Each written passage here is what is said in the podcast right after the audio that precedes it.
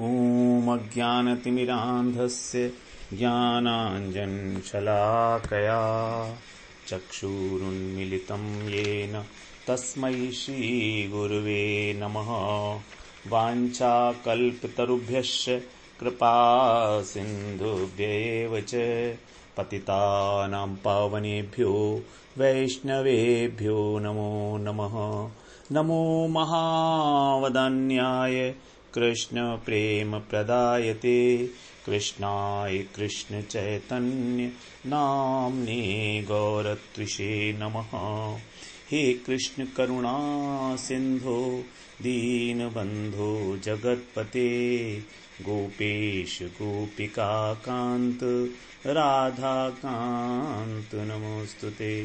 तप्त कांचन गौरांगी राधे वृंदावनेश्वरी वृषभानुसुते देवी प्रणमामि हरिप्रिये। वृंदायै तुलसीदेव्यै प्रियायै केशवस्य च कृष्णभक्तिप्रदे देवी सत्यवत्यै नमो नमः। श्रीकृष्ण चैतन्य प्रभो नित्यानन्द श्री अद्वैत गदाधर शिवासादि गौरभक्तवृन्द। हरे कृष्णा कृष्णा कृष्णा हरे हरे हरे राम राम राम हरे हरे। हरे कृष्णा। सर्वप्रथम मैं अपने गुरु पाद पद्म ओम विष्णुपाद अष्टोत्तर शत श्री श्रीमद्भक्ति वेदांत माधव गोसाई महाराज के चरण कमलों में अनंत कोटि दंडवत प्रणाम ज्ञापन करता हूँ। हम लोग श्रीमद्भागवत गीता का श्रवण कर रहे हैं। उसमें हमारा द्वादश अध्याय जो भक्ति योग है जिसका नाम, हम उसका श्रवण कर रहे हैं। तो हम लोगों ने उसकी भूमिका श्रवण की द्वादश अध्याय की कि उसका 11वें अध्याय के अंतिम श्लोक से क्या संबंध है। आज हम फिर श्रवण करेंगे भगवद गीता का 12वें अध्याय का पहला श्लोक जो अर्जुन के प्रश्न से आरंभ हो रहा है। अर्जुन कह रहे हैं अर्जुन उवाच एवं सतत युक्ता ये भक्तास्त्वां पर्युपासते ये चाप्यक्षरम् अव्यक्तम् तेषां के योगवित्तमा। अर्जुन प्रश्न पूछ रहे हैं भगवान से। एवं माने इस प्रकार, ये माने जो भक्त इस प्रकार से, अर्थात 11वें अध्याय के 55वें श्लोक के अनुसार जो भजन करते हैं, कैसे करते हैं? सतत युक्ता। सतत माने निरंतर, निरंतर अपने को भगवान में लगाकर। एवं सतत युक्ता ये, अर्थात जो भक्त इस प्रकार आप में लगकर निरंतर आपका भजन करते हैं। भक्तास्त्वाम, त्वाम माने आपके, त्वाम माने आपके, इस जो आपका जो स्वरूप है, सगुण स्वरूप आपका, जो श्याम सुंदर स्वरूप है, इस प्रकार इस स्वरूप का जो पर्युपासते, सब प्रकार से उपासना करते हैं। आप में लगकर आपके भक्त इस प्रकार जो आपके इस ब्रजेंद्र नंदन श्याम सुंदर स्वरूप की उपासना करते हैं। और उसके अलावा दूसरे लोग बता रहे हैं चौ, चौ माने और जो लोग, ये माने जो लोग अक्षर, अक्षर और अव्यक्त, अक्षरम और अव्यक्तम, अर्थात जो निर्विशेष ब्रह्म की उपासना करते हैं। ये च अपि अक्षरम अव्यक्तम, अक्षर ब्रह्म की और अव्यक्त ब्रह्म की। कौन सा है ऐसा ब्रह्म?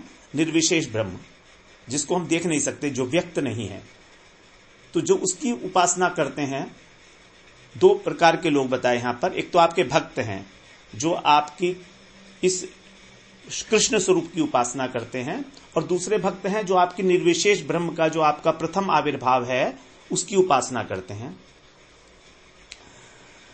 उन दोनों में कौन उत्तम योग वेत्ता है?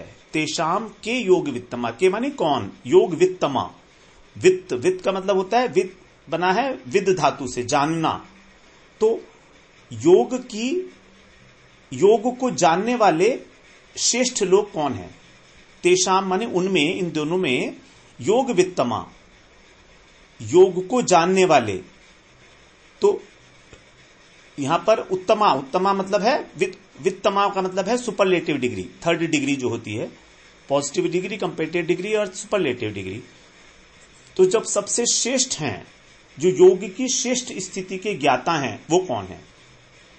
आपके भक्त हैं अर्थात अथवा निर्विशेष ब्रह्मज्ञानी। उनमें से कौन अच्छी प्रकार से योग को जानने वाला है?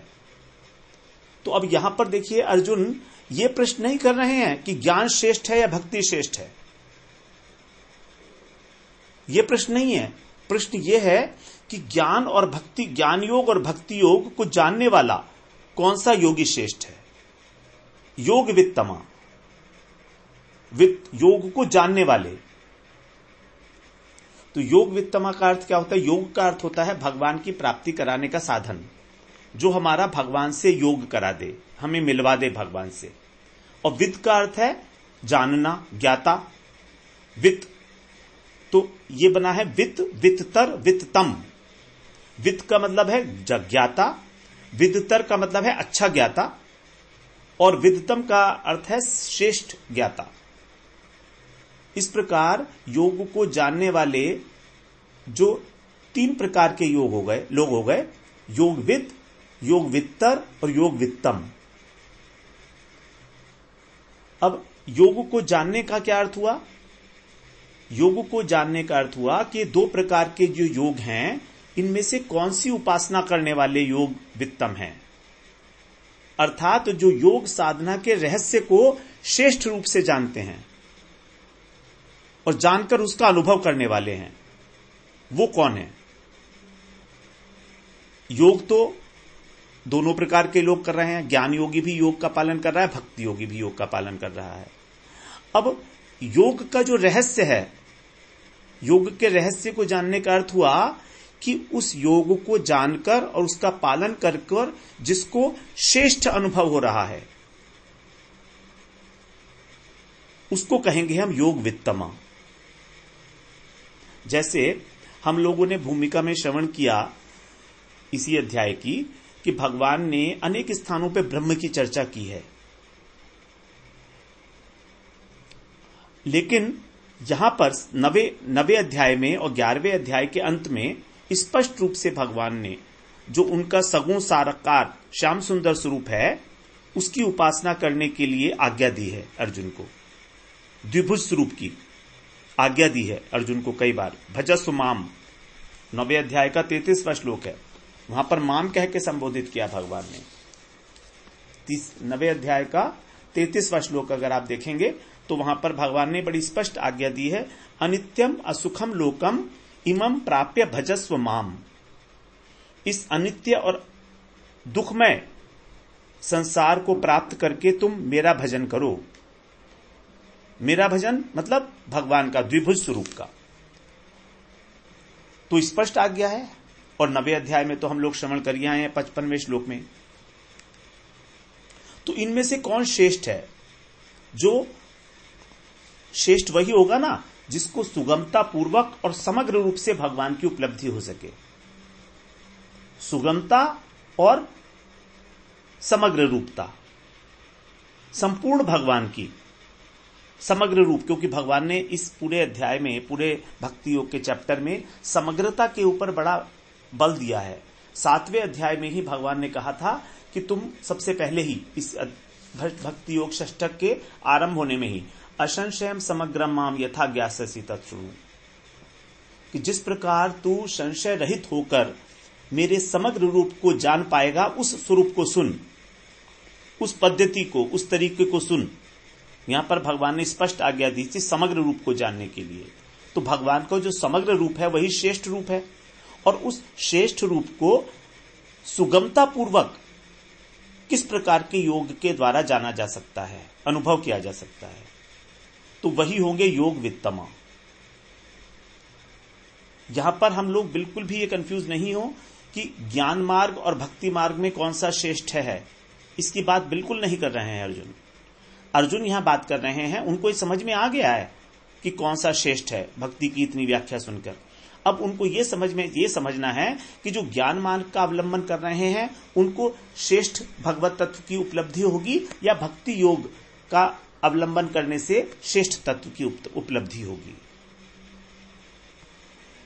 एवं यहां पर सबसे पहले स्टार्ट किया एवं का मतलब है, इसका संबंध एवं शब्द का संबंध है 11वें अध्याय के 55वें श्लोक से, जो भगवान ने कहा था मत कर्म कृत मत परमो मत भक्त संगवर्जित। वहां जो साधन पंचक बताया था भगवान ने, उससे संबंध है इस एवं शब्द का, क्योंकि प्रत्येक अध्याय की आरंभ में उस पिछले अध्याय के साथ एक संगति बिठानी होती है। तो यहां पर एवं शब्द जो है उस 11वें अध्याय से इस 12वें अध्याय का संबंध सूचित कर रहा है। और इसी एवं शब्द का आगे वर्णन कर रहे हैं सतत युक्ता, मतलब इस प्रकार जो निरंतर मुझ में लगा रहता है। यही है भगवान भक्त का वास्तविक स्वरूप। भक्त कौन है? जो निरंतर भगवान में लगा रहे, किसी ना किसी प्रकार से उसकी सारी इंद्रियां, ज्ञानेंद्रियां, उसकी कर्मेंद्रियां, मन, बुद्धि, अहंकार, चित्त, सब कुछ, पूरा शरीर, कायन मनसा वाचा, वो भगवान के अंदर ही लगा रहता है। 7वें अध्याय में भगवान का यही अभिप्राय था, मय्या सक्त मना पार्थ योगम युंजन मदाश्रय। युंजन जो योग में लगा रहे लगातार, मद आश्रय है मेरा आश्रय लेकर। तो यहां पर वही सतत युक्ता के द्वारा कह रहे हैं भगवान, क्योंकि भक्ति ही और केवल मात्र भक्ति ही भक्त को भगवान से लगातार जोड़े रखती है। जैसे हमारे घर का बल्ब है वो पावर हाउस से जुड़ा रहता है तार के द्वारा, और यदि लाइन कट जाएगी तो बल्ब नहीं जलेगा। वैसे ही जो भक्ति का तार है, जो भक्ति की जो वायर है, उसके द्वारा भक्त भगवान से हमेशा जुड़ा होता है, जिसे भागवत में कहा गया है प्रणय रसनया, प्रेम रूपी रसना, प्रेम रूपी रज्जू से। तो भक्त का भगवान के साथ जो संबंध है वो प्रेम का संबंध है, प्रणय रसनया, प्रेम रूपी रज्जू से भक्त हमेशा निरंतर भगवान से जुड़ा होता है। यही है सतत युक्ता। और इस जुड़ने का कारण है संबंध ज्ञान का होना। बिना संबंध हुए हम इस जगत में भी तो किसी से नहीं जुड़े रहते हमेशा। यदि संबंध है तो उसे जुड़े रहेंगे, चाहे उनके पास में हो चाहे उनसे दूर हो। स्थान की और काल की जो सीमाएं हैं वो इस जगत के अंदर भी हमको उस वस्तु और व्यक्ति से दूर नहीं करती। तो फिर भगवान के साथ यदि हम जुड़ते हैं तो ये स्थान और काल का व्यवधान नहीं है। फिर एक ही विचारधारा है भगवान भक्त की, मैं भगवान का हूं और भगवान मेरे हैं। उसका प्रत्येक आचरण, प्रत्येक क्रिया, प्रत्येक विचार, चाहे लौकिक हो चाहे परमार्थिक हो, सब भगवान से ही संबंधित होंगे। He will relate every action, every action he will be relating with the God, with the happiness of the God.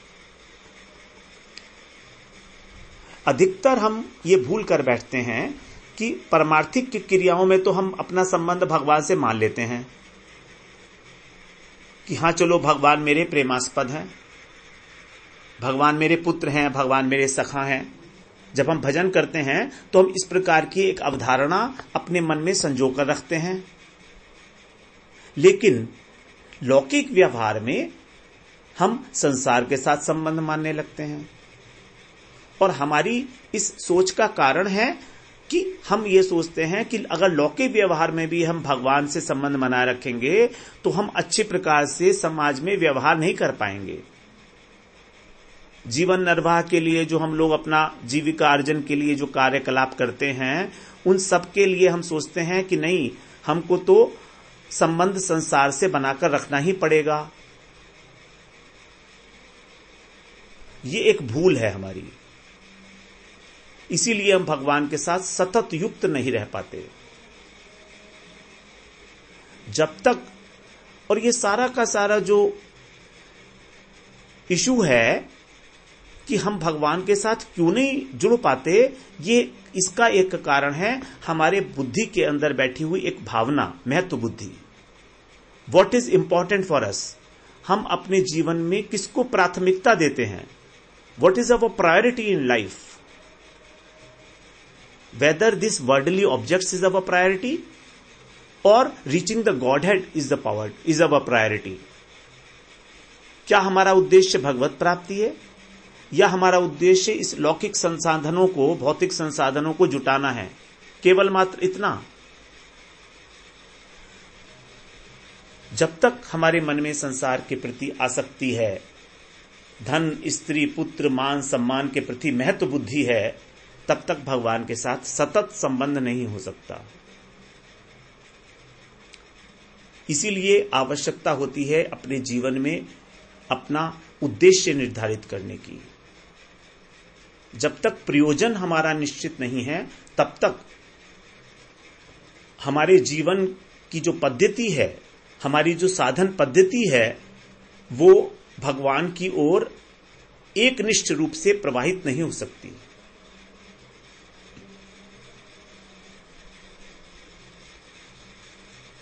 यदि जीवन का उद्देश्य भगवत प्राप्ति हो जाएगी, तभी प्रत्येक क्रिया को भगवान से जोड़ा जा सकता है।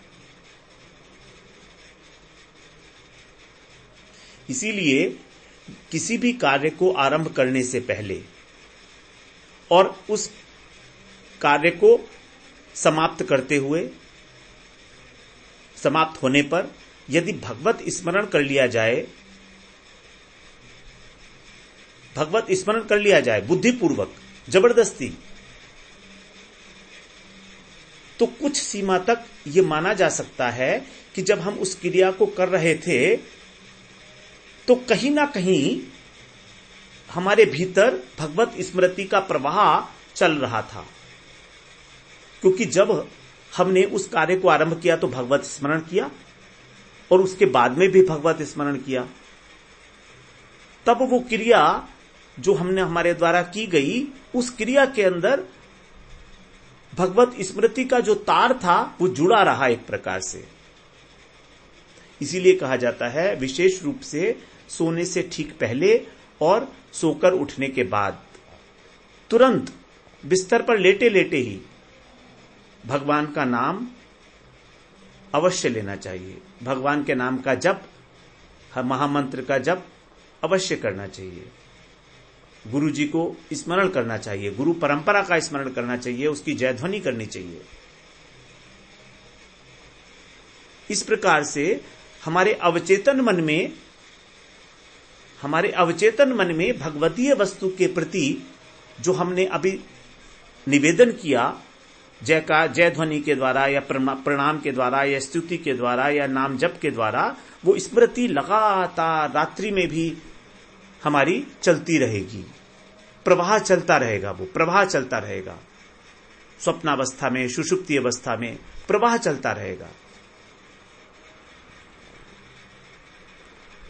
इसी प्रकार से भक्त जो है, जब भी, क्योंकि हमारी तीन अवस्थाएं हैं, जागृत, स्वप्न और सुषुप्ति।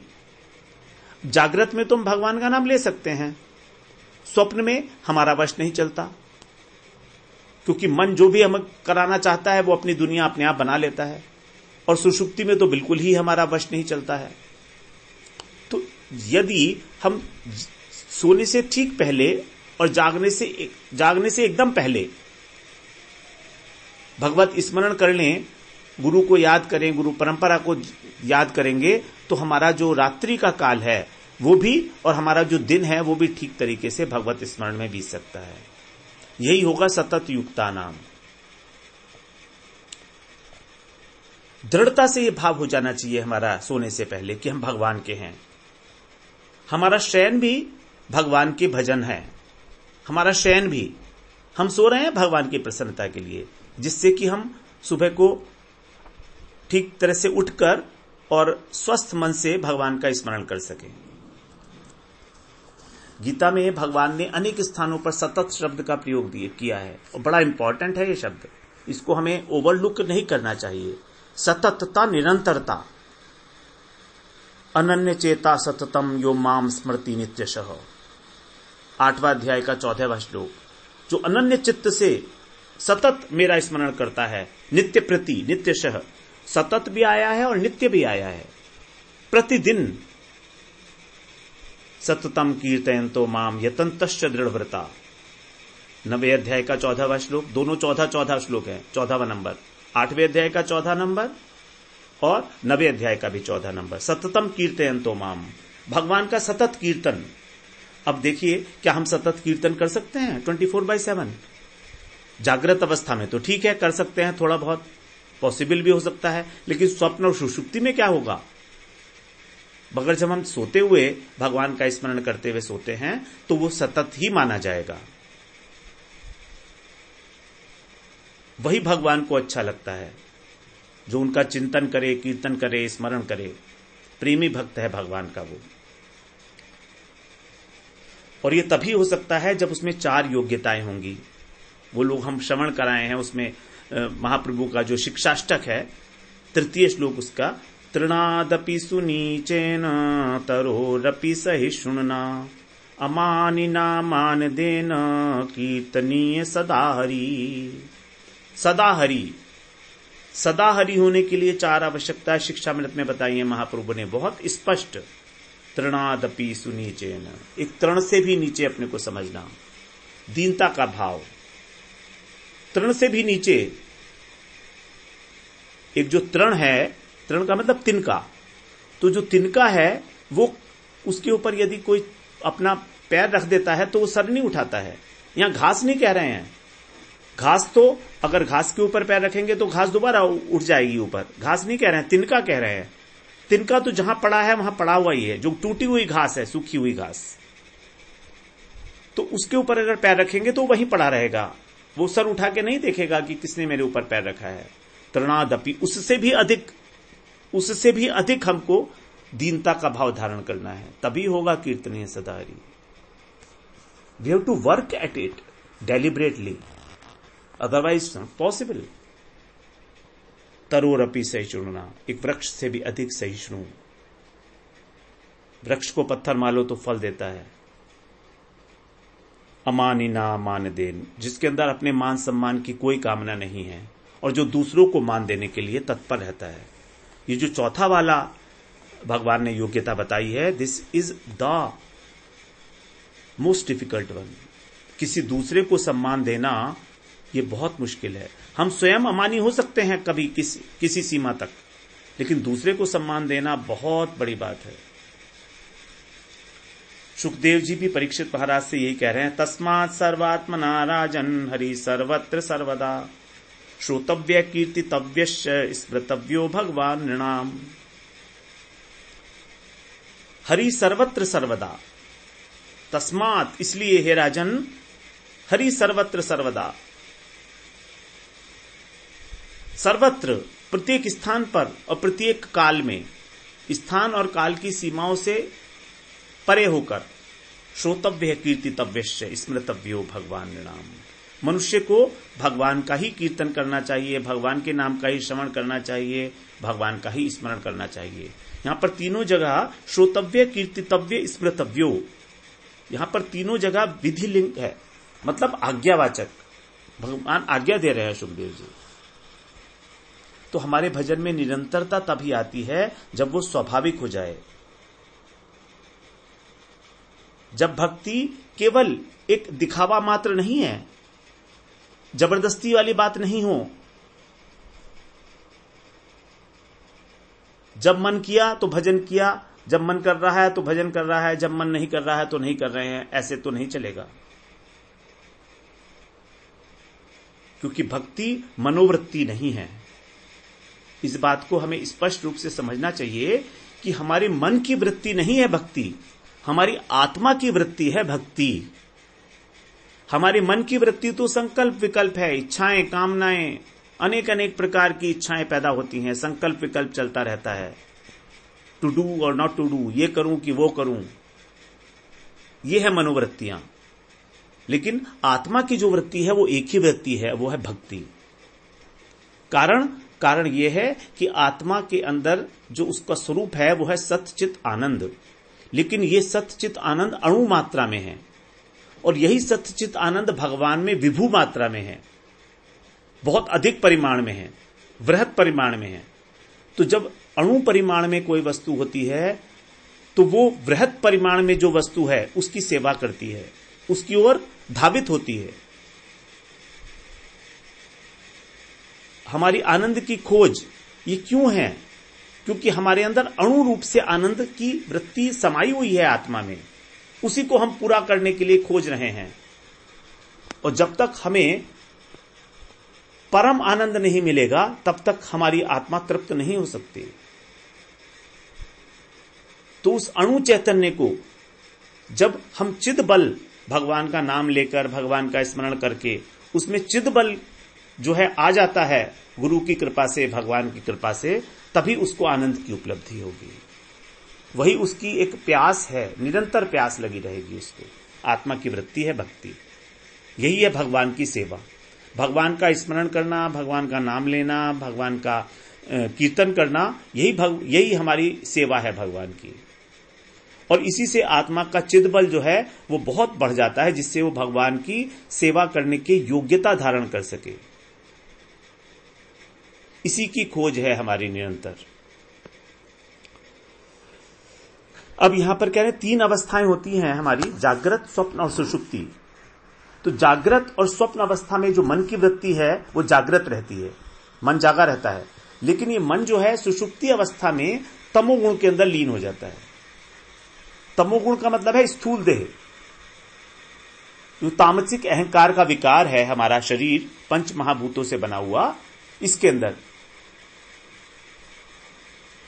इसका प्रमाण यह है कि जब एक सोते हुए व्यक्ति के शरीर को हिलाया जाए तो वो जाग जाता है।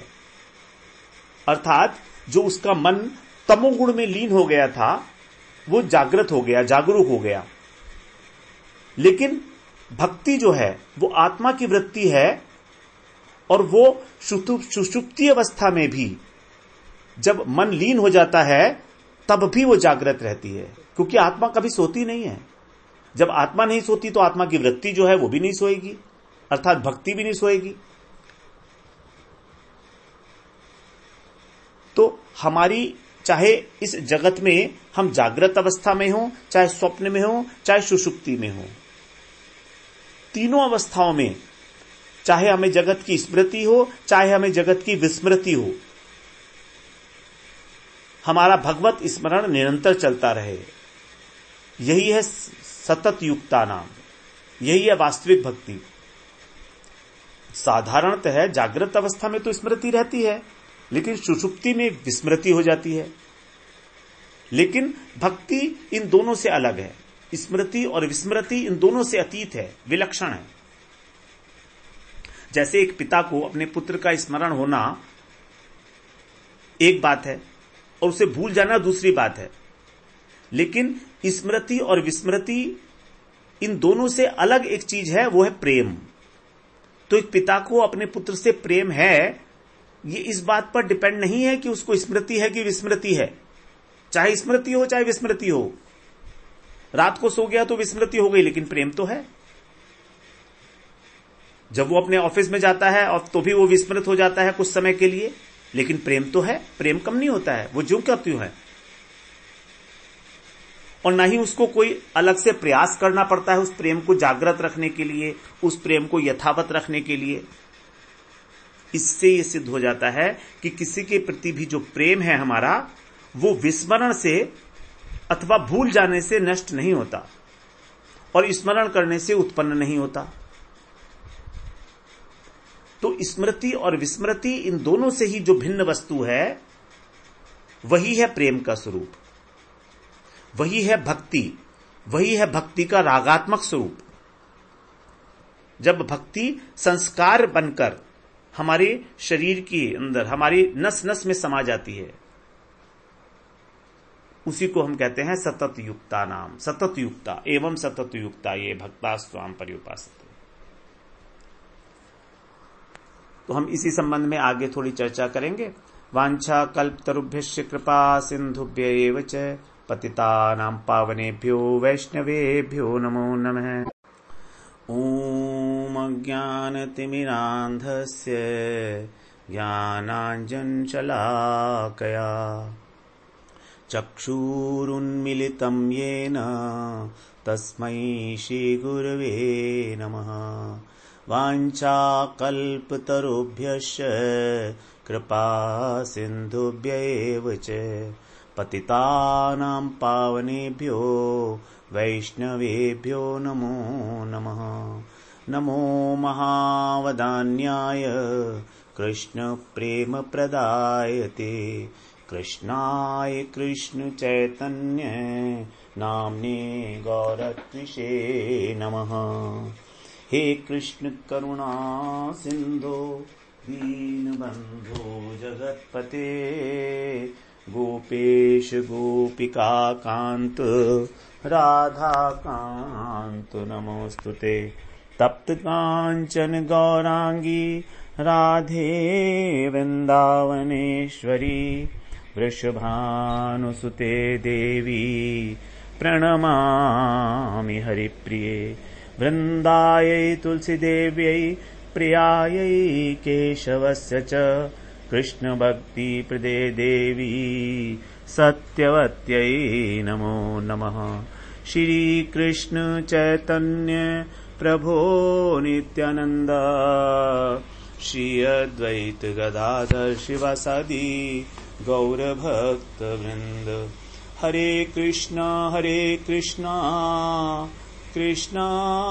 कृष्णा हरे हरे हरे राम राम राम हरे हरे। हरे कृष्णा।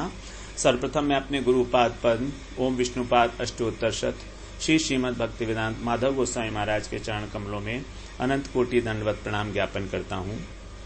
हम लोग श्रीमद्भागवत गीता के 12वें अध्याय का प्रथम श्लोक श्रवण कर रहे हैं, जिसमें अर्जुन के द्वारा एक प्रश्न पूछा गया भगवान से। अर्जुन उवाच एवं सतत युक्ताये भक्तास्त्वां पर्युपासते ये चाप्यक्षरम अव्यक्तं तेषां के योगवित्तमा। अर्जुन पूछ रहे हैं कि आपके जो भक्त इस प्रकार से आप में लगातार रहकर आपकी सब प्रकार से उपासना करते हैं, आपके श्याम सुंदर स्वरूप की उपासना करते हैं, वे अथवा जो आपके निर्विशेष ब्रह्म की उपासना उस रूप की उपासना करते हैं, इन दोनों में कौन योग वित्तमा है, अर्थात कौन योग के रहस्य को श्रेष्ठ रूप से जानने वाले हैं, अनुभव करने वाले हैं, ये प्रश्न है अर्जुन का। तो यहां हम लोग चर्चा कर रहे थे सतत युक्ता के विषय में कि जो भगवान के भक्त हैं वो किस प्रकार से भगवान में ही लगातार लगे रहते हैं, भगवान के साथ जुड़े रहते हैं किस प्रकार से। तो हम लोगों ने बात किया था 3 प्रकार की अवस्थाएं हैं हमारी, जागृत, स्वप्न, सुषुप्ति। तो इन तीनों अवस्थाओं में भगवान के साथ जुड़ना ही सतत युक्ता है। इस संबंध में एक दृष्टांत भी आता है, कृष्ण और अर्जुन से संबंधित एक दृष्टांत है। उसमें ऐसा बताया है कि दोनों का बहुत प्रेम है परस्पर, कृष्ण का और अर्जुन का कितना प्रेम है ये पता लगता है। एक बार जब अर्जुन द्वारका में थे तो कृष्ण के राजभवन में थे, वहीं पर ही सोए हुए थे, वो अपने कक्ष में सोए हुए थे। अब शयन कक्ष से उनके श्वासों की जो है ध्वनि निकलने लगी, कृष्ण कृष्ण। सोते सोते भी उनके श्वास से कृष्ण कृष्ण की ध्वनि निकल रही थी। अब जब भगवान आए, कृष्ण आए उनके कक्ष में और अपने नाम का उन्होंने कीर्तन सुना तो मुग्ध हो गए, अर्जुन के मुख से सोते हुए मुग्ध हो गए कृष्ण अपने नाम का कीर्तन सुन के भगवान, और शांत हो गए। शांत होके वहीं बैठकर पास में और सुनने लगे। अब वहां पर राजभवन में कोई उत्सव चल रहा था। अब जब कृष्ण बहुत समय तक दिखाई नहीं दिए किसी को तो रुक्मिणी जी को चिंता हुई कि कहाँ चले गए हैं। वहीं पर देवर्षि नारद खड़े हुए थे तो उन्होंने नारद जी से कहा कि जरा देखो तो कहाँ है कृष्ण। तो नारद जी ढूंढते ढूंढते उन्होंने कहा ठीक है मैं अभी बुलाकर लाता हूं उनको। तो नारद जी ढूंढते ढूंढते उनको अर्जुन के शयन कक्ष के पास आए और वहां उन्होंने देखा कि कृष्ण जो है चुपचाप सुन रहे हैं, और कृष्ण ने उनको संकेत भी किया कि चुप रहना, बिल्कुल बोलना कुछ मत, पूछना मत, कुछ मुझसे प्रश्न मत पूछना। उनको शांत होने का संकेत दे दिया नारद जी को। और अर्जुन के श्वास से कृष्ण कृष्ण नाम की ध्वनि जो है वो सुन रही थी, आ रही थी। अब भगवान जो है उसको श्रवण कर रहे थे और भगवान के जो भक्त हैं नारद जी वो भी विभोर हो गए कृष्ण का नाम सुनकर, भगवान का नाम सुनकर। भगवान के परम भक्त हैं नारद जी और अपनी वीणा पे उन्होंने धीरे धीरे उनकी जो उंगली है वो चलने लगी, तो वो धीरे धीरे वीणा वादन करने लगे। अब जब काफी देर तक नारद जी भी नहीं लौटे तो सत्यभामा जी जो हैं वो कृष्ण को बुलाने के लिए आई। अब जब उन्होंने देखा कि द्वारकाधीश कृष्ण वहां पर अर्जुन के कक्ष में और बैठे हुए हैं तो कृष्ण ने सत्यभामा जी को भी चुप होने का संकेत कर दिया और वो भी प्रेम रस में निमग्न हो गई जब उन्होंने कृष्ण नाम की ध्वनि सुनी अर्जुन के मुख से, श्वास श्वास से, और वो भी वहां पर हल्की हल्की ताली बजाकर वीणा के साथ उसका साथ देने लगी। सत्यभामा भी जब नहीं लौटी तो रुक्मणी जी स्वयं आई, देखा कि अर्जुन के तो श्वास श्वास से कृष्ण की नाम की ध्वनि निकल रही है, देवऋषि नारद वीणा वादन कर रहे हैं, सत्यभामा जी ताली बजा रही हैं और प्रेम कृष्ण जो है वो तो विभोर हैं प्रेम में, वे भी प्रेम विभल हो गई। रुक्मणी जी स्वयं को संभाल नहीं पाई और नृत्य करने लगी। अब जब रुक्मणी जी नृत्य करने लगी तो कृष्ण जो नटवर नागर हैं वो भी नृत्य करने लगे। प्रेम के आवेश में सब कुछ भूल गए कि हम लोग अर्जुन के कक्ष में हैं और अर्जुन सो रहे हैं, भूल गए इतना प्रेम। और जो नृत्य संगीत चल रहा था इसकी जब आवाज हुई तो अर्जुन जाग गए। अब जब अर्जुन जाग गए तो आश्चर्यचकित रह गए। उन्होंने पूछा कि कृष्ण ये किस बात का उत्सव मना रहे हो आप लोग, यहां पर नृत्य संगीत चल रहा है इस कमरे में, क्या बात है? तो कृष्ण क्या कहते हैं, अर्जुन आज तुम्हारे हृदय के अंदर जो रहस्य छिपे हुए थे उसका उद्घाटन हो गया है। तुमने जिस बात को अपने हृदय में छिपा रखा था वो सबके सामने विदित हो गई है, इस उद्घाटन हो गया है उसका, बस हम इसीलिए ये उत्सव मना रहे हैं। यही है सतत युक्ता, निरंतर भगवान के साथ संयुक्त रहना। आगे कह रहे हैं पर्युपासते एवं सतत युक्ता ये भक्ता स्वाम पर्युपासते, आपकी जो उपासना करते हैं सगुण साकार स्वरूप की, सर्वत्र सभी स्थानों पर जो भगवान की उपासना करता है। पर्युपासते, उपासते से पहले एक उपसर्ग लगा दिया गया, पर्युपासते मतलब सब प्रकार से, तो सभी अवस्थाओं में, सभी समय में, सभी काल में, सभी स्थानों पर, सर्व देश में। यही है शुद्ध भक्ति का स्वरूप, एक क्षण भी वहां पर भगवान से वियोग नहीं है। परितः उपासते, यही है पर्युपासते, अच्छी तरह से उपासना करना।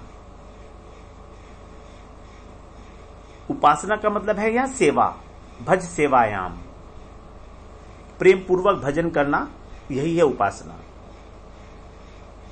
भगवान के अतिरिक्त सबसे संबंध, भगवान के साथ ही संबंध रखना और इस संसार से संबंध ना रखना, आसक्ति ना रखना, यही है भक्ति का स्वरूप। संसार में यदि किसी के साथ कोई संबंध है तो वो भी केवल भगवान के नाते से है, भगवान के संबंध से है, स्वतंत्र संबंध नहीं है। भक्त का इस संसार के साथ कोई स्वतंत्र संबंध नहीं होता है, भगवान के नाते से सबके साथ संबंध होता है। जबकि जो सांसारिक व्यक्ति हैं उनका स्वतंत्र रूप से अपने संबंधियों के साथ, स्त्री पुत्र माता पिता के साथ संबंध होता है। तो वास्तव में भगवान के साथ ही अपना संबंध जोड़ लेना, एक विश्वास का संबंध, प्रेम का संबंध जोड़ लेना, यही है भक्ति। और योग का मतलब है उसमें ही लगे रहना, तो संबंध युक्त होकर भगवान में लगे रहना। सतत युक्ता नाम तेल धारावत, जैसे तेल को जब गिराते हैं तो उसकी जो धारा है वो अविच्छिन्न रूप से गिरती है, उसमें किसी प्रकार का कोई व्यवधान नहीं आता है, गैप नहीं आता है, अखंड रूप से, जैसे गंगा जी की धारा अखंड रूप से सागर में गिरती है उसी प्रकार तेल धारावत। तो जब भक्त का हृदय भगवान के नाम रूप गुण लीलाओं का श्रवण करके, उनका चिंतन करके, स्मरण करके, कीर्तन करके द्रवीभूत हो जाता है, क्योंकि संसार की वस्तुओं को अपने चित्त में धारण करके हमारा जो चित्त है वो बड़ा कठोर हो चुका है। हम इस संसार की वस्तुओं को ही, व्यक्तियों को ही पकड़े हुए हैं अपने चित्त के अंदर और बड़ा कठोर हो चुका है वो। लेकिन जब इस चित्त के अंदर भगवान का नाम रूप गुण लीला जाते हैं, कर्णेंद्रिय कानों के माध्यम से भगवान की कथा का श्रवण होता है, प्रत्येक इंद्रिय से जब भगवान की सेवा की जाती है, तब धीरे धीरे हमारा चित्त जो है द्रवीभूत होता है। जैसे सोने चांदी को गलाते हैं तो क्या होता है, उसका जो पहला आकार था वो नष्ट हो जाता है। यदि सोने का कंगन था और हमने उसको गलाया तो कंगन का जो आकार था वो नष्ट हो गया। उसी प्रकार से हमारा चित्त जिसका एक स्वभाव है द्रवीभूत होना, वो जो पहले स्त्री पुत्र धन इत्यादि मकान आदि का जो उसने आकार ले रखा था वो आकार छूट जाता है और उसके स्थान पर भगवान का जो मनोहारिणी छवि है, भगवान की सुंदरता है, भगवान की उनका जो मनोहर रूप है, उनका जो आकार है, वो वहां पर बैठ जाता है जाकर। यही है चित्तवृत्ति का भगवताकार होना। भक्ति मार्ग में चित्तवृत्ति का निरोध नहीं है, चित्तवृत्ति का निरोध नहीं है, बल्कि चित्तवृत्ति को तदाकार कर देना है, भगवताकार कर देना है। यही है पर्युपासते अनन्य भक्ति। इस प्रकार के भगवान के जो भक्त हैं वे उसके विषय में कह रहे हैं अर्जुन। एवं सतत युक्ता ये भक्तास्त्वाम पर्युपासते। अब दूसरा जो बता रहे हैं वो क्या है, ये चाप्यक्षरम अव्यक्तम, जो आपके अव्यक्त रूप की उपासना करते हैं। तो यहां पर जो य शब्द है वो निर्विशेष ब्रह्म की उपासना करने वाले के लिए है। ये शब्द जो अक्षर है, अव्यक्त है, जिसका कोई नाश नहीं है और जो व्यक्त भी नहीं है। It is not in the manifest form, क्योंकि ब्रह्म का तो कोई रूप नहीं है ना। ब्रह्म क्या है, जो बहुत बड़ा है, उसी को वृहत शब्द से बनाया ना ब्रह्म, तो उसका कोई रूप नहीं है, वो तो भगवान की अंग कांति बताई गई है। तो ना तो उसका क्षय है, अविनाशी है। कूटस्थो अक्षर उच्यते, कूटस्थ है, निर्विकार है। तो जो कूटस्थ है, जिसमें किसी प्रकार का विकार ही नहीं है, और जो अव्यक्त भी है, अव्यक्त का मतलब प्राकृत इंद्रियों के द्वारा उसका विषय नहीं बन सकता, ऐसे जो निर्विशेष ब्रह्म के उपासक हैं। क्योंकि भगवान ने प्रथम षष्ठक में, 5वें अध्याय में स्पेशली जो कर्म संन्यास योग था, उसमें निर्विशेष ब्रह्म की उपासना बताई है।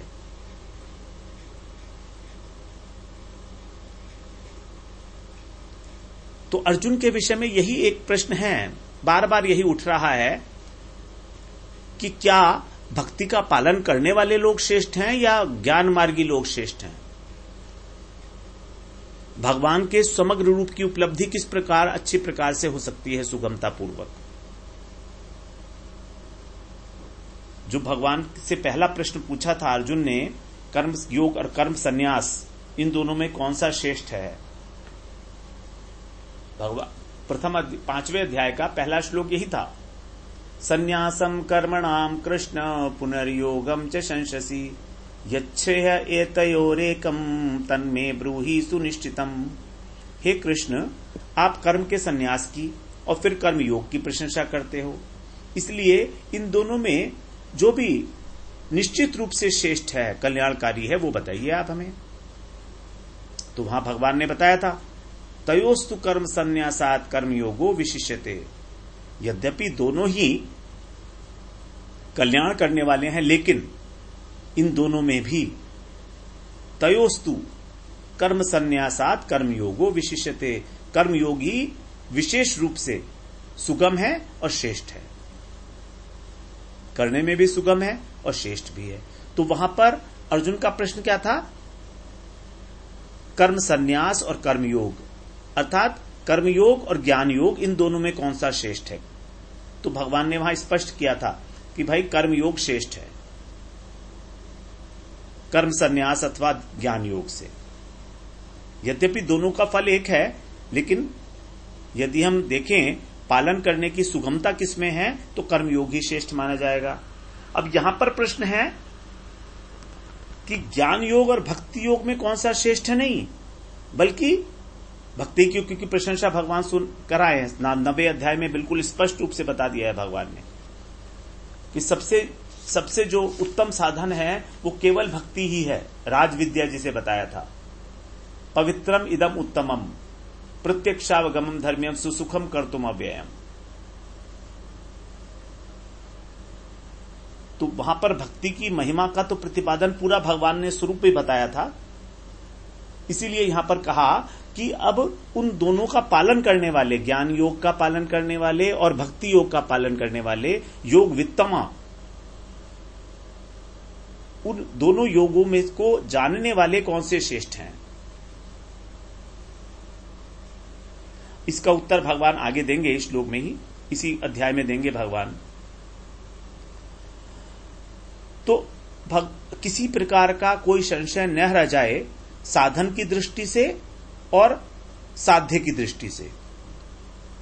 साधन की दृष्टि से तो भगवान बताए कि कर्मयोग श्रेष्ठ है कर्म संन्यास से, ज्ञान योग से, और यह भी बता चुके हैं कि भक्ति योग जो है वो सर्वश्रेष्ठ है। उसी बात को अब अर्जुन दूसरी तरीके से पूछ रहे हैं। उनको ये तो समझ में आ गया भक्ति योग श्रेष्ठ है, लेकिन अब ये पूछ रहे हैं कि भक्त और ज्ञानी इन दोनों में कौन सा श्रेष्ठ है? योग वित्तमा, कि किसी भी प्रकार का कोई संशय ना रहे हमारे मन में, ना तो साधन की दृष्टि से रहे और ना साध्य का मतलब जो उपलब्धि है हमारी, जो हमें एंड रिजल्ट मिलने वाला है उसके हिसाब से भी। क्योंकि यदि हमारी किसी भी साधन को करने में थोड़ी भी नींव कमजोर है तो उसके ऊपर किसी प्रकार की बिल्डिंग खड़ी नहीं की जा सकती। और यहां पर हमारी अर्जुन कितनी मदद कर रहे हैं, देखिए कितनी सहायता कर रहे हैं कि हर प्रकार से जो भी संभव क्वेश्चन हो सकते हैं भगवान से उन सब का निराकरण करा रहे हैं। हर प्रकार से किसी प्रकार का कोई संशय ना रहे। गीता में इतना स्पष्ट रूप से भगवान ने भक्ति योग की महिमा और भक्त की महिमा को प्रतिपादित किया है, लेकिन फिर भी शास्त्र जो है मोहनी विद्या होने के कारण लोग उसके वास्तविक अर्थ को ग्रहण ही नहीं कर पाते।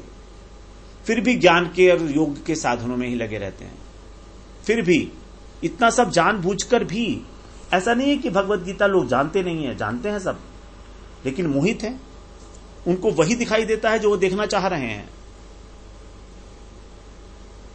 और इतना स्पष्ट रूप से कोई कहता भी नहीं है। भक्तों के अलावा ये बात कौन कहेगा? और भक्त हैं कितने इस संसार के अंदर? भगवान का भजन करने वाले जो शुद्ध वैष्णव हैं गिने चुने बताए गए हैं, गिने चुने, you can count them on fingers, ऐसा। तो ये है हमारी कृपा। अब अर्जुन की हमारे ऊपर जो कृपा है वो यही है कि हमारे लिए किसी प्रकार का संशय का कोई स्थान ना रहे। इसलिए वो अर्जुन 12वें अध्याय में भी इस प्रश्न से ही आरंभ कर रहे हैं, तेषाम के योग वित्तम।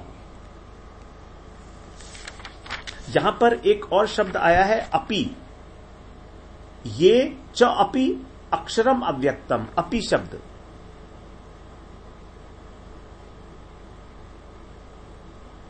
अपि शब्द से ऐसा लगता है कि यहां पर भक्ति की जो तुलना उनसे की गई है जो निर्विशेष ब्रह्म ज्ञान को श्रेष्ठ मानते हैं।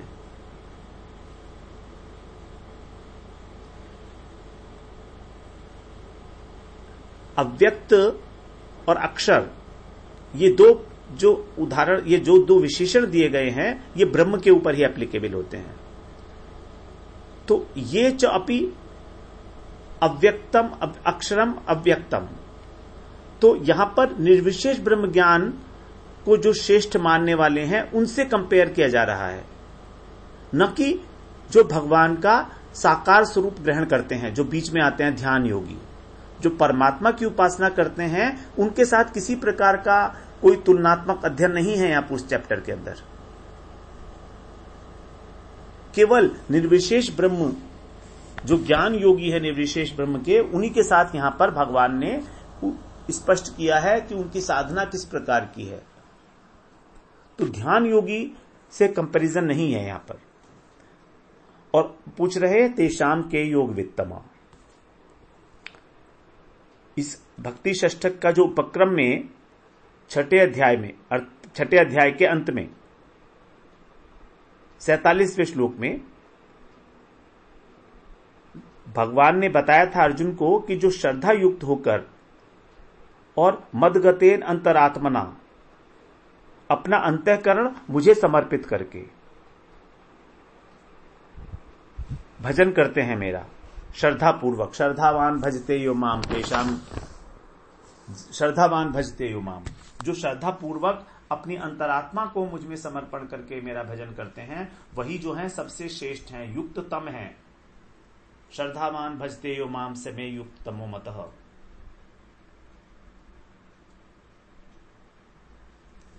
वहां पर बता दिया था अर्जुन को, उपक्रम में ही बता दिया था भक्ति योग के प्रकरण में।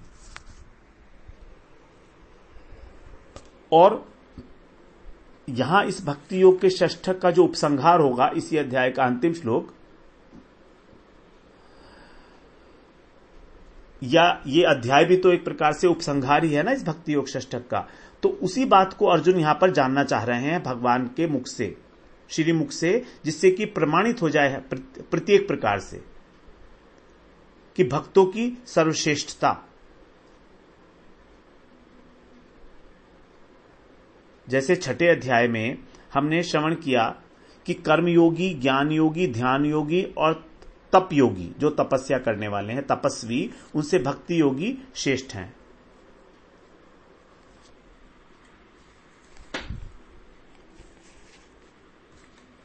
अंतिम 46 और 47वें श्लोक में भगवान ने छठे अध्याय में यह बात बताई थी। 7वें अध्याय में भगवान ने बताया सबसे पहले ही, मय्या सत्मना पार्थ योगम युंजन मदाश्रय, यह बताया कि मेरा आश्रय लेना ही जो है वो सबसे श्रेयस्कर है, सबसे इंपॉर्टेंट है। मुझ में जो आसक्ति करता है मन लगाकर, वही वास्तव में मेरे को असल निश्चित रूप से, समग्र रूप से जान पाएगा।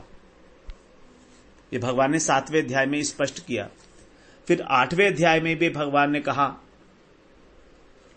जहां पर भगवान ने योग मिश्रा प्रधानी भूता भक्ति की बात की है, वहां कहा प्रयाण काले मन साचलेन भक्त्या युक्तो योग बलेन चैव। वहां पर भी देखिए 8वें अध्याय का जो 10वां श्लोक है, प्रयाण काले मन साचलेना भक्त्या युक्तो योग बलेन चैव भ्रुवोर मध्ये प्राणमावेश्य सम्यक् सतम परम पुरुषमुपैति दिव्यम। भक्त्या युक्तो योग बलेन चैव, जो भक्ति से युक्त होकर अपने मन को मुझ में लगा देता है, वह क्या करता है, सतम परम पुरुषम उपैति दिव्यम, उसको भी परम पुरुष की प्राप्ति होती है। तो यहां पर योग प्रधान प्रधानीभूता भक्ति की बात की गई, प्रधानीभूता भक्ति थी, भक्ति है यहां पर भी। फिर 9वें अध्याय में भगवान ने ज्ञान योग की बात की, ज्ञान भक्ति योग की बात तो थी ही, लेकिन ज्ञान योग की भी चर्चा वहां कर दी थी, ज्ञान यज्ञेन चाप्यन्ये, 9वें अध्याय का 15वां श्लोक जो था वहां पर, कि ज्ञान योगी मेरा निर्गुण निराकार के द्वारा पूजन करता है, और कुछ लोग विराट पुरुष की भी पूजा करते हैं। 11वें अध्याय में भगवान ने अंतिम श्लोक बोला ही, मत कर्म कृत मत परमो, तो यहां पर भक्ति योग की श्रेष्ठता हो गई। तो अब इन बातों को सुनकर अर्जुन ने सोचा कि क्या भगवान का जो सगुण रूप है, जो मुझे दिखाई दे रहा है, श्याम सुंदर स्वरूप है, ये उपासना सबसे श्रेष्ठ है, जो इसका उपासक है वही सबसे श्रेष्ठ है, या जो निर्विशेष ब्रह्मज्ञानी है वो श्रेष्ठ है?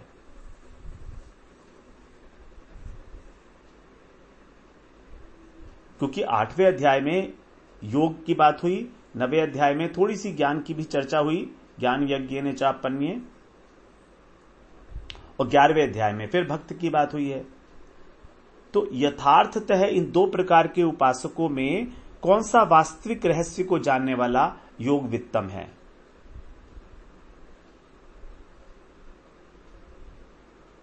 यद्यपि ये वाला जो प्रश्न है अर्जुन का, एक प्रकार से हमें ऐसा लग सकता है कि यह पुनरुक्ति है, दोबारा से प्रश्न वही पूछ रहे हैं, और अर्जुन ने ऐसा किया है।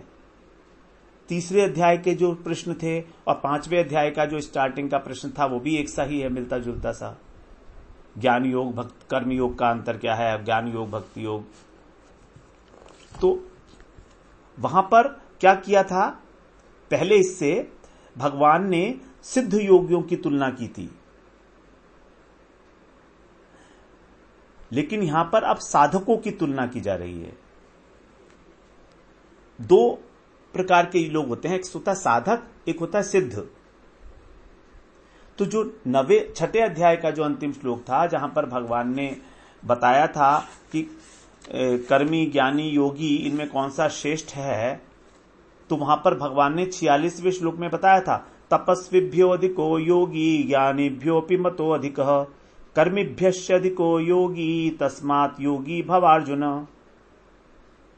यहां पर जो चर्चा हुई थी वो साधकों की नहीं थी, वो सिद्ध भक्तों की थी, जो सिद्ध हो चुके हैं। तपस्वी, ज्ञानी, कर्मी और भक्त। तब भगवान ने कहा था, योगी नाम अपि सर्वेशाम मदगतेन अंतरात्मना, सभी योगियों में जो मेरे को समर्पित होकर भजन करते हैं वही श्रद्धा युक्त होकर वो सबसे उत्तम है। यहां सिद्ध भक्तों की बात हुई थी, लेकिन यहां 12वें अध्याय में अब साधकों की चर्चा की जा रही है।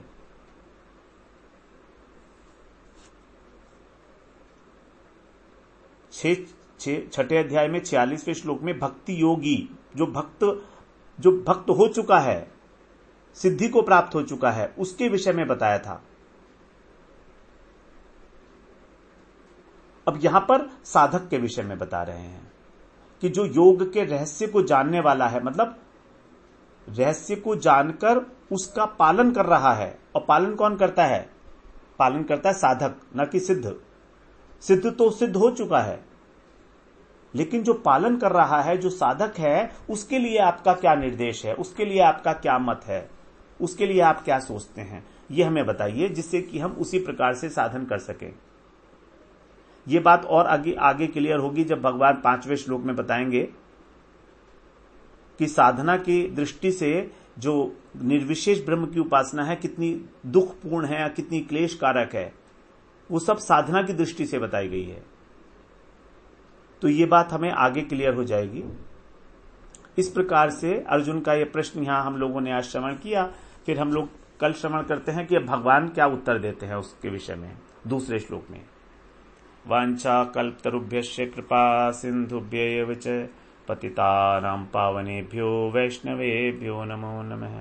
ओम अज्ञानतिमिरान्धस्य ज्ञानाञ्जनशलाकया चक्षुरुन्मीलितं येन तस्मै श्रीगुरवे नमः।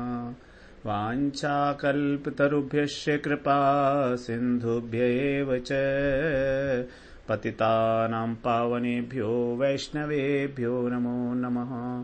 नमो महावदान्याय कृष्णप्रेमप्रदायते कृष्णाय कृष्णचैतन्यनाम्नि गौरत्विषे नमः। हे कृष्ण करुणा सिंधो दीनबंधो जगतपते गोपेश गोपिका कांत राधा कांत नमोस्तुते।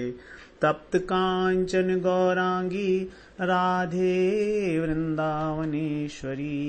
वृषभानुसुते देवी प्रणमामि हरिप्रिये वृंदाये तुलसी देव्यै प्रियायै केशवस्य च कृष्ण भक्ति प्रदे देवी सत्यवत्यै नमो नमः। श्री कृष्ण चैतन्य प्रभो नित्यानंद श्री अद्वैत गदाधर शिवासादि गौर भक्त वृंद। हरे कृष्णा कृष्णा कृष्णा हरे हरे हरे राम राम राम हरे हरे। हरे कृष्णा। सर्वप्रथम मैं अपने गुरुपाद पद्म ओम विष्णुपाद अष्टोत्तर शत श्री श्रीमद भक्ति वेदांत माधव गोसाई महाराज के चरण कमलों में अनंत कोटि दंडवत प्रणाम ज्ञापन करता हूं। हम लोग श्रीमद् भगवत गीता के 12वें अध्याय का श्रवण कर रहे हैं, जिसमें अर्जुन ने प्रथम श्लोक में भगवान से प्रश्न पूछा, तेषाम के योग वित्तमा, कि जो आपका भजन करने वाले साधक हैं, भक्त हैं वे श्रेष्ठ हैं अथवा जो निर्विशेष ब्रह्म ज्ञान की उपासना करने वाले लोग हैं, तो इनमें से कौन सा श्रेष्ठ है। अब भगवान यहाँ दूसरे श्लोक में उत्तर दे रहे हैं अर्जुन की बात का। श्री भगवान उवाच मय्यावेश्य मनो ये माम नित्ययुक्ता उपासते श्रद्धया परोपेतास्ते मे युक्त तमाह मता। अर्जुन के प्रश्न के उत्तर में भगवान अपना स्पष्ट निर्णय दे रहे हैं कि ये मेरा मत है। भगवान कह रहे हैं मय्या वेश्य मनो ये माम, मुझमें अर्थात जो मेरा ये श्याम सुंदर स्वरूप है, इसमें अपने मन को अभिनिवेश करके, आवेशित करके, मय्या वेश्य मुझमें आवेशित करके, मनो माने मन को, ये माने जो लोग, माम माने मेरे, नित्य युक्ता उपासते, नित्य मेरी उपासना करते हैं। और कैसे करते हैं, श्रद्धया पर्योपेता, श्रद्धया परया उपेता, परम श्रद्धा, परया श्रद्धा, श्रद्धा का विशेषण है यहां पर परया, तो परया श्रद्धा मतलब परम श्रद्धा के साथ, निर्गुणी श्रद्धा।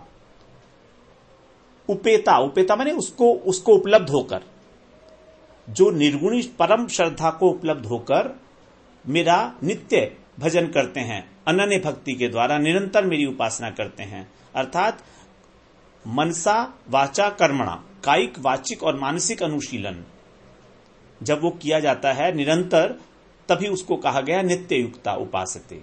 तो जो मेरी उपासना करते हैं वही जो है युक्त तमा, वो सर्वश्रेष्ठ हैं। यही मेरा मत है, मता, मेरा मत यही है। तो भगवान ने यहां पर बड़ा स्पष्ट किया कि जो परम श्रद्धा के साथ, परम श्रद्धा को उपलब्ध होकर, उपेता, उपेता माने उपलब्ध होकर, परम श्रद्धा के साथ जो मेरा निरंतर भजन करते हैं कायन मनसा वाचा, और मुझमें अपने मन को आवेशित करके, दो बातें इंपॉर्टेंट, परम श्रद्धा और मन का आवेशित होना, यही है अनन्य भक्ति। अनन्य भक्ति का जो साधन है, पद्धति है, वो ये है। जो भक्ति परम श्रद्धा के द्वारा प्रेरित होकर उससे भक्ति की जाती है भगवान की, न कि लौकिक श्रद्धा के द्वारा। दो प्रकार की श्रद्धा हम लोग श्रवण कराए हैं, लौकिक श्रद्धा और परमार्थिक श्रद्धा। तो यहां पर परमार्थिक श्रद्धा की बात हो रही है, परम श्रद्धा। अब कृष्ण के इन वचनों के द्वारा जो भगवान ने 11वें अध्याय में बताया था 52वें श्लोक में, कि जो उनका रूप देवताओं के लिए भी अत्यंत दुर्लभ है, वो रूप जो है ना तो विराट रूप है और ना ही चतुर्भुज रूप है। अन्यथा भगवान उस रूप की उपासना को श्रेष्ठ बताते। अब यहां पर क्या कह रहे हैं, देखिए 12वें अध्याय में, जो मेरी उपासना करते हैं, मेरी का मतलब भगवान का जो ये वाला स्वरूप है, द्विभुज स्वरूप। तो भगवान के भी जो अभी हम 11वें अध्याय में श्रवण किया, एक तो भगवान का विराट रूप है और एक भगवान का चतुर्भुज रूप है, और भगवान का जो अपना स्वरूप है वो है द्विभुज स्वरूप। जिसमें भगवान अर्जुन को उपदेश दे रहे हैं, जो उनका अपना नित्य स्वरूप है। तो उन दोनों के लिए यहां पर नहीं बताया गया है। यदि ऐसा होता तो भगवान उनके लिए आदेश करते, लेकिन यहां पर नहीं कह रहे हैं उनके लिए, ना तो चतुर्भुज रूप के लिए ना विराट रूप के लिए। जो स्वरूप द्विभुज स्वरूप इस समय अर्जुन के सामने उपस्थित है, उसी स्वरूप के विषय में बात कर रहे हैं। और 7वें अध्याय में भी भगवान ने उसी के लिए बताया था, 19वें श्लोक में। 7वें अध्याय में 19वें श्लोक में भी भगवान ने यही कहा था, बहुनाम जन्म नामन्ते ज्ञानवान माम प्रपद्यते। वो ज्ञानी है, तत्व ज्ञानी है, माम प्रपद्यन्ते, मेरी शरण में आते हैं अनेक अनेक जन्मों के बाद। माम प्रपद्यते, उसी के लिए भगवान ने कहा था महात्मा है, और वही जो है सब में भगवान का दर्शन करता है। वासुदेव सर्वमिति स महात्मा सुदुर्लभ। ऐसे महात्मा को, ऐसे परम भक्त को भगवान ने सुदुर्लभ बताया था, दुर्लभ नहीं सुदुर्लभ। तो जब हम सुदुर्लभता की बात करते हैं तो ये भगवान का जो द्विभुज स्वरूप है यही है सुदुर्लभ। क्योंकि 11वें अध्याय में भी भगवान ने यही बात बताई है। यदि हम इन दोनों की संगति बिठाएं तो यहां पर भी भगवान ने कहा था 11वें अध्याय में, सुदुर्दर्शम इदम रूपम दृष्टवान असियन मम। सुदुर्दर्शम इदम रूपम, इस रूप का दर्शन करना अत्यंत अत्यंत मुश्किल है। सुदुर्दर्श सुदुर्लभ है। सुदुर्दर्शम और सुदुर्लभम एक ही बात है। केवल जो भगवान के शरण में जाते हैं, जो महात्मा उन्हीं को कहा गया है, जो भगवान के अनन्य भक्त हैं, जो चतुर्भुज रूप के उपासक हैं, उनके लिए नहीं कहा गया सुदुर्लभ। ये हमको दोनों बातें देखनी पड़ेंगी अपने आप से, क्योंकि कुछ लोग ऐसा मानते हैं कि जो भगवान के चतुर्भुज रूप की उपासना है वही सर्वश्रेष्ठ उपासना है। उस बात का यहां पर भगवान खंडन कर रहे हैं। यदि हम देख रहे हैं 7वें अध्याय के 19वें श्लोक में भगवान ने कहा महात्मा सुदुर्लभ है। जब महात्मा सुदुर्लभ है तो भगवान का दर्शन भी तो सुदुर्लभ होगा ना। और वही बात 11वें अध्याय के 52वें श्लोक में कही, सुदुर्दर्शम इदम रूपम दृष्टवानसि अन्ममा, अर्थात मेरा जो द्विभुज स्वरूप है यही देखने में बहुत मुश्किल है। देवता लोग भी इसकी वांछा करते हैं, आकांक्षा करते हैं इस रूप को देखने की, द्विभुज स्वरूप को देखने की।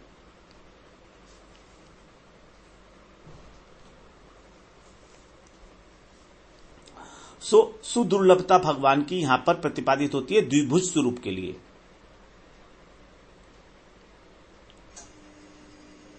अब यहां पर अर्जुन को यह बात भगवान पहले बता आए हैं 6ठे अध्याय के 47वें श्लोक में ही, श्रद्धावान भजते यो माम समय युक्त तबो मता, जो श्रद्धा युक्त होकर मेरा भजन करते हैं। लेकिन अर्जुन उस बात को, क्योंकि वहां पर कर्मयोग का प्रकरण चल रहा था ना, कर्मयोग का, ज्ञान योग इत्यादि का, पहला षष्ठक, तो वहां पर अर्जुन इस बात को पकड़ नहीं पाए कि भगवान भक्त के लिए ही इंगित कर रहे हैं, लक्ष्य कर रहे हैं।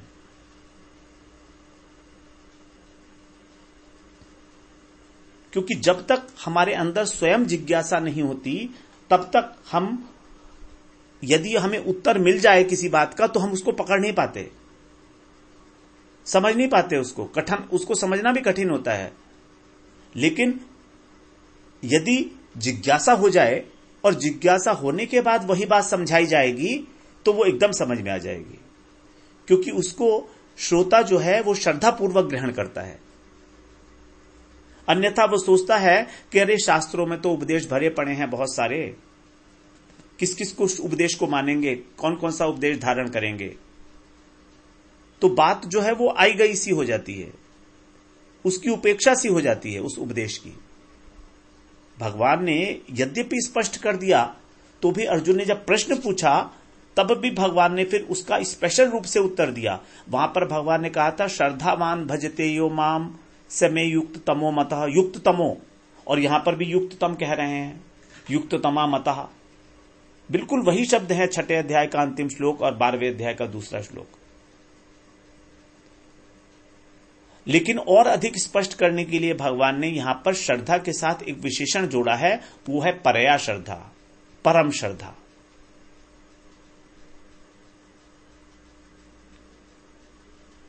क्योंकि अब अर्जुन की जिज्ञासा पैदा हुई है, तो अब अर्जुन इस बात को बहुत अच्छी तरह से समझ पाएंगे।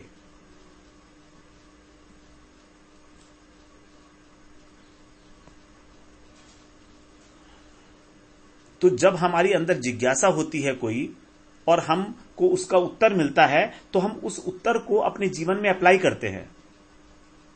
हमारे जीवन में जो अलग अलग प्रकार की घटनाएं घटती हैं, उनके परिप्रेक्ष्य में हम उस उत्तर को ग्रहण करते हैं, उनको ध्यान में रखते हुए, उनको बैकग्राउंड में रखते हुए।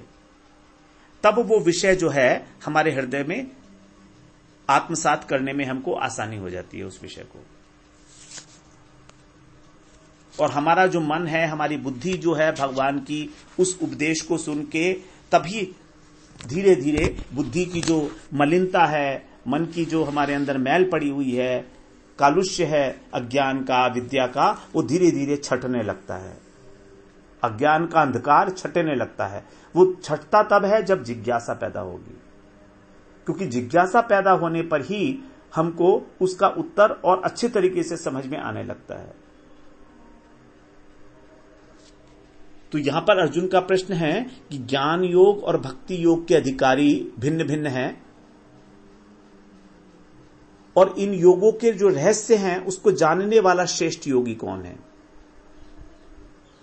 अर्जुन का उत्तर तो है, उस योग के रहस्य को जानने में कौन श्रेष्ठ है। लेकिन भगवान यहां पर उत्तर ऐसे नहीं दे रहे हैं। भगवान अब दूसरी प्रकार से उत्तर दे रहे हैं कि दोनों साधनों में से सुगमता पूर्वक किस साधन को किया जा सकता है। क्योंकि साधारणतः प्रत्येक व्यक्ति के अंदर अपना देह का अभिमान बड़ा प्रबल होता है कि हम देहधारी हैं, देहाभिमान जिसे बोलते हैं। देह के साथ, शरीर के साथ जो हमारी तदाकारिता है, तादात्म्य है, वो अधिकतर क्या प्राय है, निर्विशेष ब्रह्मज्ञानियों को छोड़कर जो सिद्ध अवस्था पर पहुंच चुके हैं, हमको अपने देह में बहुत आसक्ति रहती है। और उनके लिए जो साधन सुगम है वही भगवान बताएंगे कि वही श्रेष्ठ है। क्योंकि यहां पर प्रश्न साधन को लेकर है। साधन करने के लिए कौन सा आसान है और कौन से समग्र रूप की उपलब्धि होगी। तो ये भक्ति योग जो है साधन करने में भी सुगम है और उपलब्धि भी समग्र रूप की होगी, जबकि ज्ञान योग साधन करने में अत्यंत कष्टकर और उपलब्धि होगी भगवान के प्रथम आविर्भाव की, जो निर्विशेष ब्रह्म है, जिसमें केवल चित्त अंश है, आनंद अंश है ही नहीं।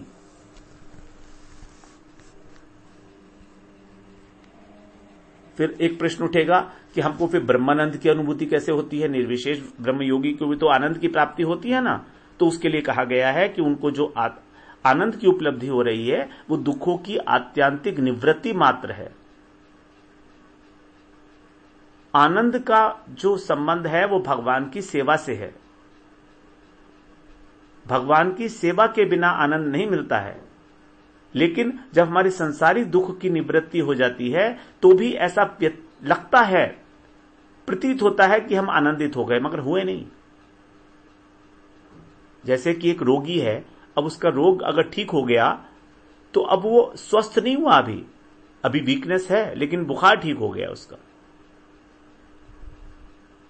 जैसे एक कैदी है, वो कारागृह में गया, अब उसको कारागृह से बाहर निकाल दिया गया तो बंधन मुक्त तो हो गया, जो जेल का दुख था वो तो खत्म हो गया, लेकिन अभी उसको अपने घर की प्राप्ति नहीं हुई, उपलब्धि नहीं हुई, उसके घर वाले उसे लेने नहीं आए, तो उसे किसी प्रकार का आनंद नहीं मिलेगा।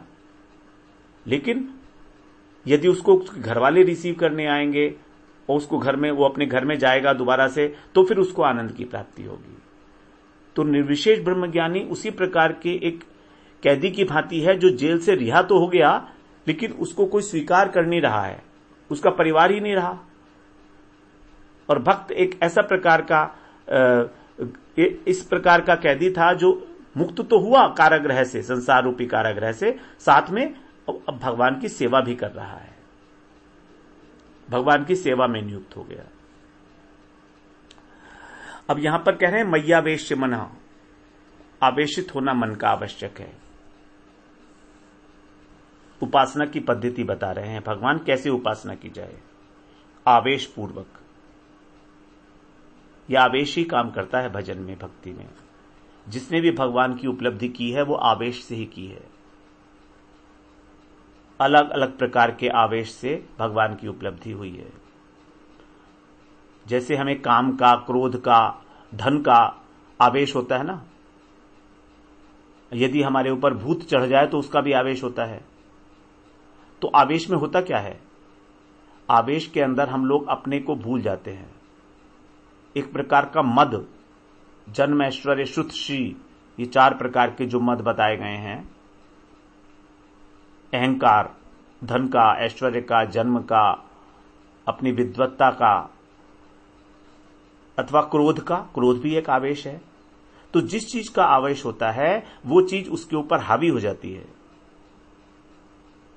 और वो अपने व्यक्तित्व को भूल जाता है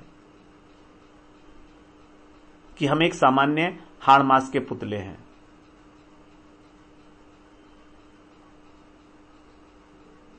जब आवेश होता है किसी भी प्रकार का तो ये भूल जाता है वो।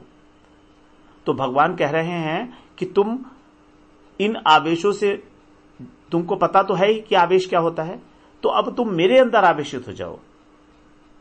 मई का मतलब है मेरा आवेश तुम्हें होना चाहिए। क्या है मेरा, भगवान का। भगवान का क्या, भगवान के किस चीज में आवेशित हो हम। भगवान कैसे हैं, भगवान सुकुमार हैं, सौकुमार्य भगवान का, स्पर्श भगवान का, कोमल स्पर्श, सौंदर्य भगवान का, भगवान का सौशील्य, भगवान का भक्त वात्सल्य, सौरस्य, सौरभ भगवान का। भगवान आनंद के धाम है, परम मनोहर। इस मनोहर रूप में भगवान के इस मनोहर रूप में हमें अपने मन को आवेशित कर लेना है। भगवान का सौंदर्य, उनका माधुर्य, उनका हंसना, उनका बोलना, उनका चलना, उनकी जितनी भंगियां हैं, वाग भंगी, पाद भंगी, गमन भंगी, नृत्य भंगी, ललित त्रिभंग रूप है भगवान का। तो उसके चिंतन में तन्मय हो जाओ, आवेशित हो जाओ। जैसे कोई नशे का आवेश होता है ना, नशे में आवेशित हो जाता है तो सब कुछ भूल जाता है, वैसे ही हम अपने मन को, अपने मन का, अपनी बुद्धि का और अपने इंद्रियों का विषय भगवान को बना ले।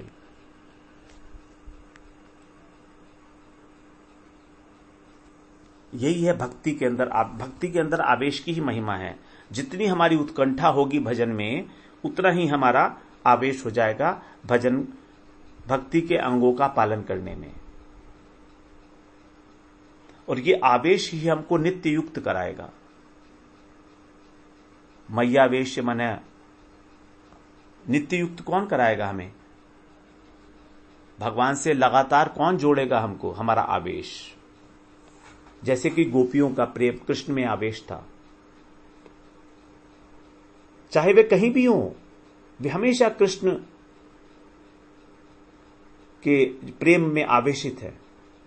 प्रातः काल से कृष्ण का आवेश, उन्हीं की लीलाओं का गान करना, स्मरण करना।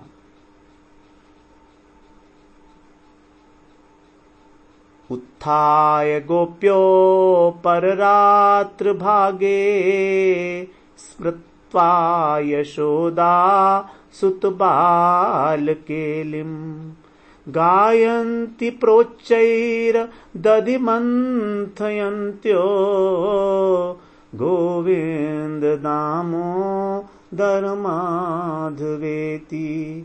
गोविन्द दामो धर्माधवेति, गोविन्द दामो धर्माधवेति।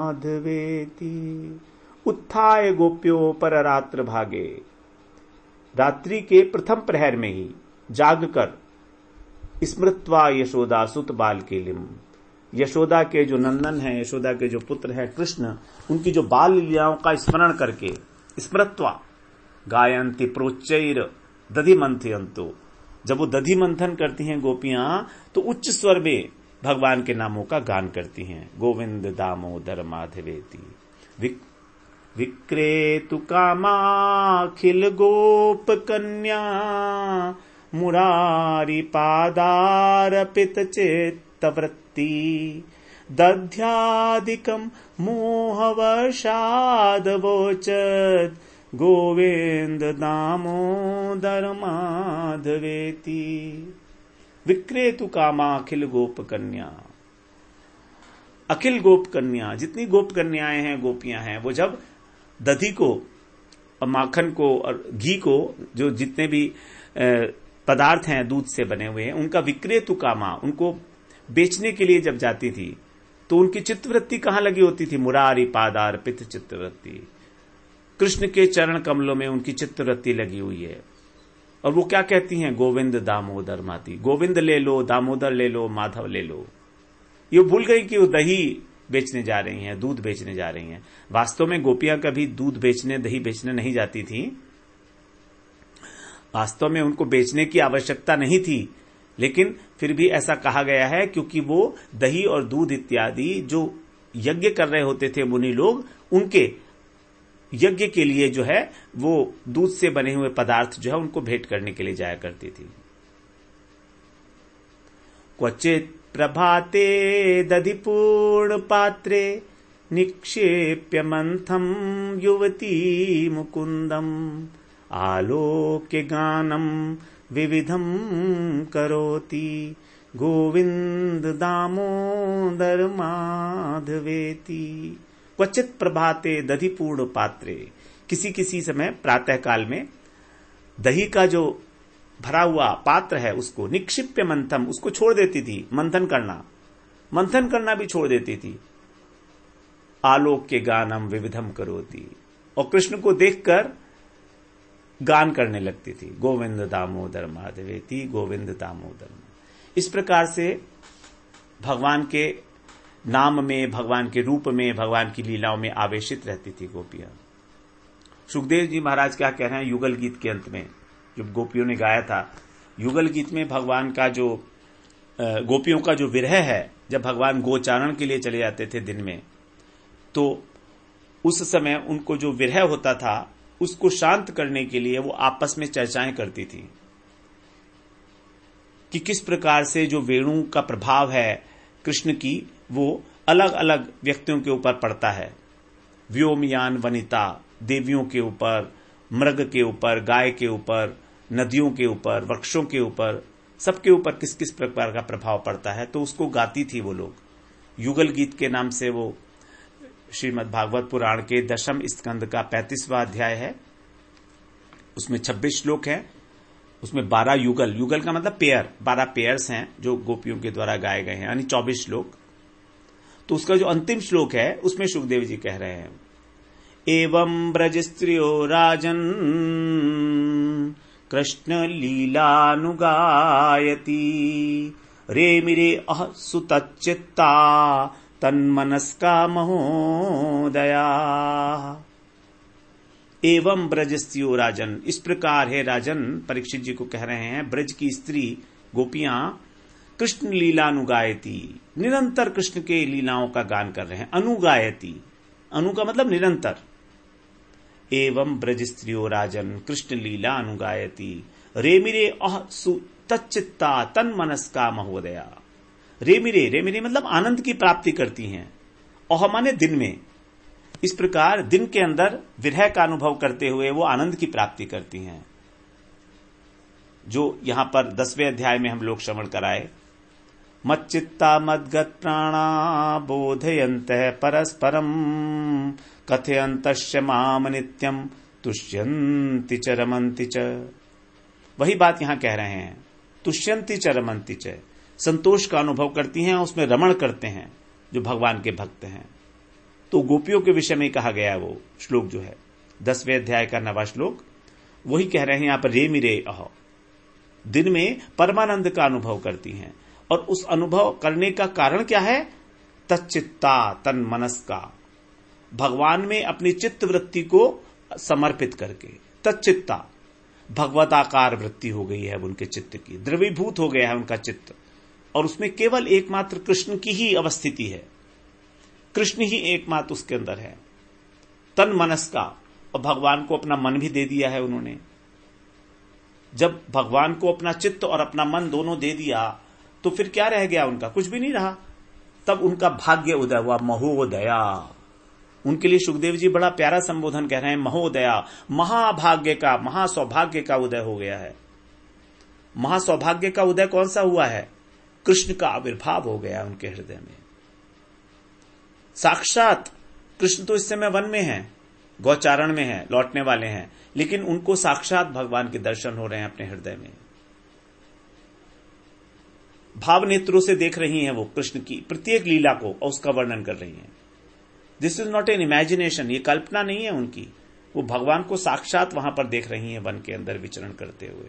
महोदया, महान सौभाग्य का उदय हो गया है, कृष्ण का आविर्भाव हो गया है उनके हृदय में। कारण क्या है?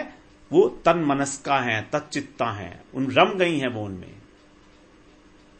तल्लीन रहने के कारण भगवान में एक उत्सव उत्सव हो रहा है उनके हृदय के अंदर, एक महान उत्सव का भाव उनके हृदय में एक उदय हो चुका है। उनका प्रत्येक दिवस एक महान उत्सव है। यही है मय्यावेश्य मनो ये माम, मय्यावेश्य मनो ये माम नित्य युक्ता उपासते, नित्य युक्ता उपासते, हमेशा भगवान की उपासना करना। नित्य युक्ता, नित्य युक्ता के द्वारा बता रहे हैं भगवान, जैसे पहले बताया था ना, अर्जुन ने पूछा था सतत युक्ता, उसी को भगवान कह रहे हैं नित्य युक्ता। जो सर्वतो भावेन कर्मणा मनसा वाचा, भगवान में ही लगा हुआ है, उन्हीं की सेवा कर रहा है, नित्य युक्ता। जिसने दृढ़ निश्चय कर लिया है कि बस अब केवल भगवान का ही भजन करना है और कुछ नहीं, तभी भक्त जो है भगवान की लीलाओं में, भगवान के गुणों में खो जाता है, निमज्जित हो जाता है, निमग्न हो जाता है। और ये निमग्नता ही भक्तों का अभीष्ट है। इस निमग्नता के बिना भगवत प्राप्ति होनी तो असंभव सी ही है।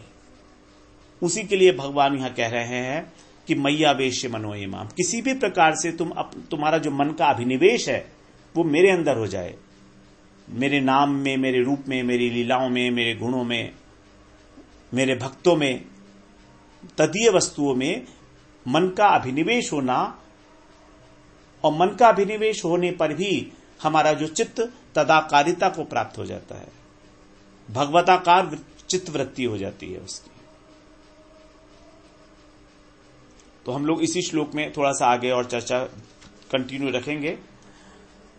वांछा कल्पतरुभ्यश्च कृपा सिंधुभ्य एव च पतितानां पावनेभ्यो वैष्णवेभ्यो नमो नमः।